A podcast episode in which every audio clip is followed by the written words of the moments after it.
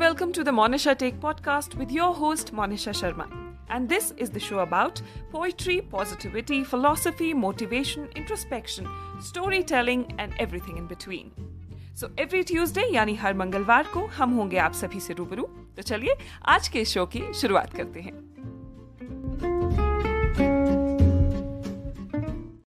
नमस्कार the Monisha take podcast के देव भूमि series के तीसरे अंक में आप सभी का स्वागत है। तो बीते कुछ हफ्तों से हम कुल्लू जिला की देवियों के बारे में विस्तार में चर्चा करते आ रहे हैं।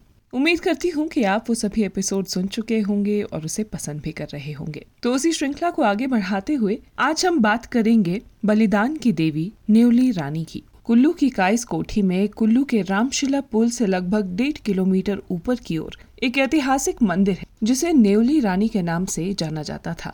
मंदिर के अंदर ही स्वच्छ पानी की बावड़ी है। इस मंदिर के पीछे यह घटना प्रचलित है कि कुल्लू के प्रीतम सिंह राजा की कोई भी संतान पैदा नहीं हुई थी। राजा ने दूसरी शादी की। जब उसकी रानी कटोची गर्भवती हुई तो बड़ी रानी जमुआली ने उसे कहा कि तू कन्या को जन्म देगी, परंतु यह कन्या बच नहीं पाएगी। और वास्तव में वैसा ही हुआ। रानी दूसरी बार गर्भवती हुई तो पुनः बड़ी रानी, जमुआली ने कहा कि तेरा पुत्र पैदा होगा, परंतु वह मर जाएगा। रानी की भविष्यवाणी अनुरूप पुत्र उत्पन्न हुआ, परंतु वह भी जीवित नहीं रह सका। छोटी रानी ने यह घटना राजा को सुनाई और कहा कि रानी तो डायन है।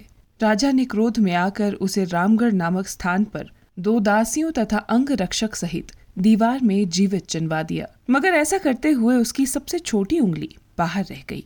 वर्ष के पश्चात जब देखा गया तो पता चला कि उसका शरीर सड़ा गला नहीं था, बल्कि वह जो का त्यों था। तथा वह शक्ति के रूप में प्रकट हुई। उसने कहा कि मैं देवी हूँ, मेरा मंदिर यहाँ बनवाया जाए।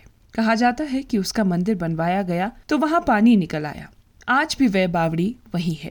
यह मंदिर में एक प्रथा है कि इसमें देवों को भोग ताज़ा लकड़ी काट कर लगाया जाता है, तथा ताज़े पानी से पूजा की जाती है। अब हम बात करेंगे खेक्सू की देवी कुसुम्बा की। कुसुम्बा देवी मंदिर, तहसील आनी, जिला कुल्लू में। लूहरी से लगभग तीन किलोमीटर दूरी पर। लूहरी दलाश मार्ग पर खेकसू नामक स्थान पर सतलुज नदी के दाएँ किनारे पर स्थित है। मंदिर में कुसुम्बा देवी की एक बड़ी प्रतिमा स्थापित है। ये मंदिर बहुत ही पुराना है। लोगों के कथन अनुसार ऐसा लगता है कि यह मंदिर लगभग एक हज़ार वर्ष पुराना है। मंदिर पहाड़ी शैली में निर्मित है। इतिहास के अनुसार, खेकसू एक समय में बहुत बड़ा गाँव था। और वहाँ पर कुसुम्बा देवी प्रकट हुई। और उसी समय गाँव के लोगों ने गाँव में देवी के मंदिर की स्थापना की तथा देवी की गाँव के संरक्षक के रूप में पूजा करनी शुरू की। बाद में यह गाँव तो नष्ट हो गया, परंतु देवी का मंदिर आज भी खेकसू गाँव में स्थित है तथा इस देवी की मान्यता इस क्षेत्र में दूर दराज क्षेत्रों तक है। देवी की प्रतिमा बहुमूल्य होने के कारण इसे चुराने का दो तीन बार प्रयास किया जा चुका है, परंतु ऐसा कहते हैं कि देवी के तप के कारण। चोरों को इसे रास्ते में ही छोड़ देना पड़ा। इसके पश्चात अब मंदिर में भाषा एवं संस्कृति विभाग के दो स्मारक रक्षक इसकी रक्षा हेतु नियुक्त किए गए हैं। पर्यटकों के लिए निकटतम स्थान लूरी का विश्राम गृह है। अब हम बात करेंगे निर्मंड की देवी अंबिका की। कुल्लू ज़िले का निर्मंड गाँव, जो हिमाचल के सबसे बड़े गाँव में से एक है। छोटी काशी के नाम से जाना जाता है ये गाँव।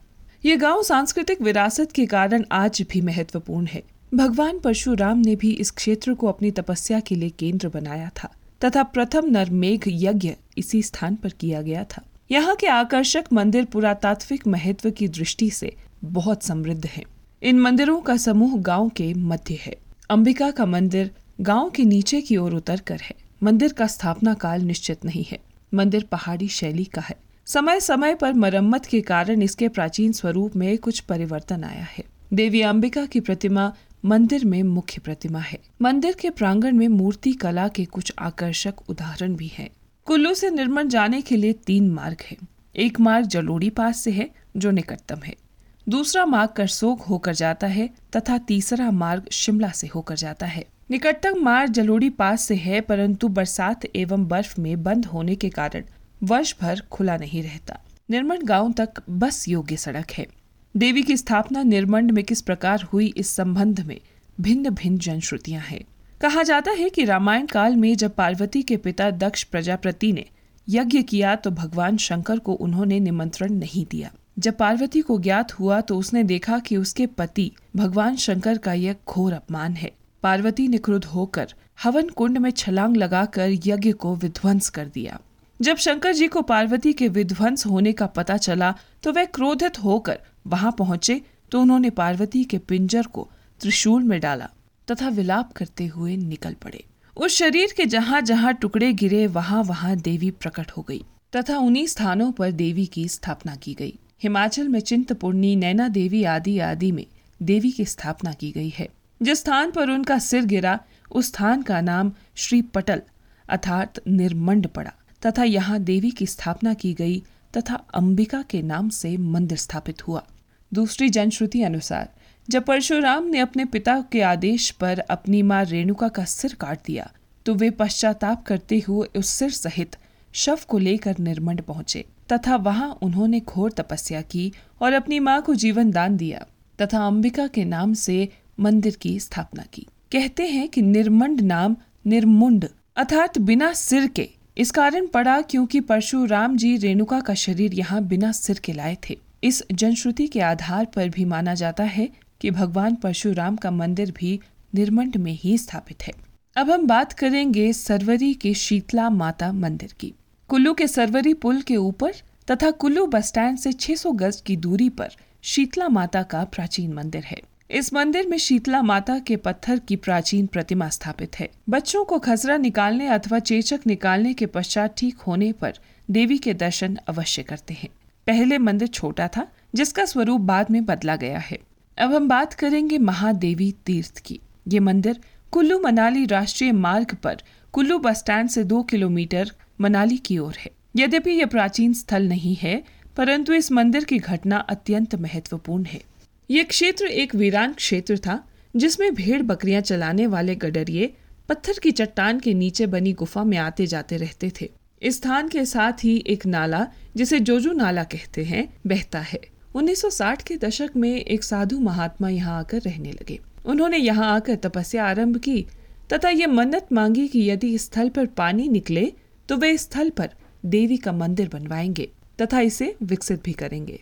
कहते हैं कि साधु महात्मा की इच्छा पूर्ण हुई तो उन्होंने नाले का मुख दूसरी ओर मोड़कर वर्ष 1965 को शिवरात्रि के दिन गुफा में देवी की मूर्ति की स्थापना की। उस समय इसका नाम वैष्णो देवी रखा गया परंतु बाद में इसे महादेवी तीर्थ के नाम से परिवर्तित कर दिया गया। यहाँ शिव का आकर्षक मंदिर सबसे ऊपर है तथा अन्य छोटे छोटे अनेक मंदिर हैं। अब हम बात करेंगे जलोड़ी पास के काली मंदिर की। बंजार से आगे जलोड़ी दर्रा 6,550 मीटर की ऊंचाई पर स्थित है। दर्रे के ऊपर नव निर्मित काली माता का मंदिर है। जिसमें देवी की पाषाण प्रतिमा स्थापित है। तथा इसी मंदिर के निकट हनुमान मंदिर है और पीछे की ओर जलोड़ी भवन यात्रियों के ठहरने हेतु है। ये दर्रा सर्दियों के मौसम में बंद रहता है। यहाँ ठहरने के लिए चार किलोमीटर दूरी पर विश्राम गृह की सुविधा पर्यटकों के लिए बनाई गई है। अब हम बात करेंगे सरोलसर के बूढ़ी नागढ़ की। जलोड़ी दर्रे के दक्षिण पश्चिम की ओर। पाँच किलोमीटर की दूरी पर सिरोलसर झील है। यह झील अत्यंत पवित्र है। यहाँ बूढ़ी नागर का स्थान है। इस देवी का मंदिर ध्यागी में है। सरियोलसर झील के दर्शन करने के लिए लोग आते जाते हैं तथा मन्नत पूरी होने पर झील के परिक्रमा करके चारों ओर घी चढ़ाते हैं।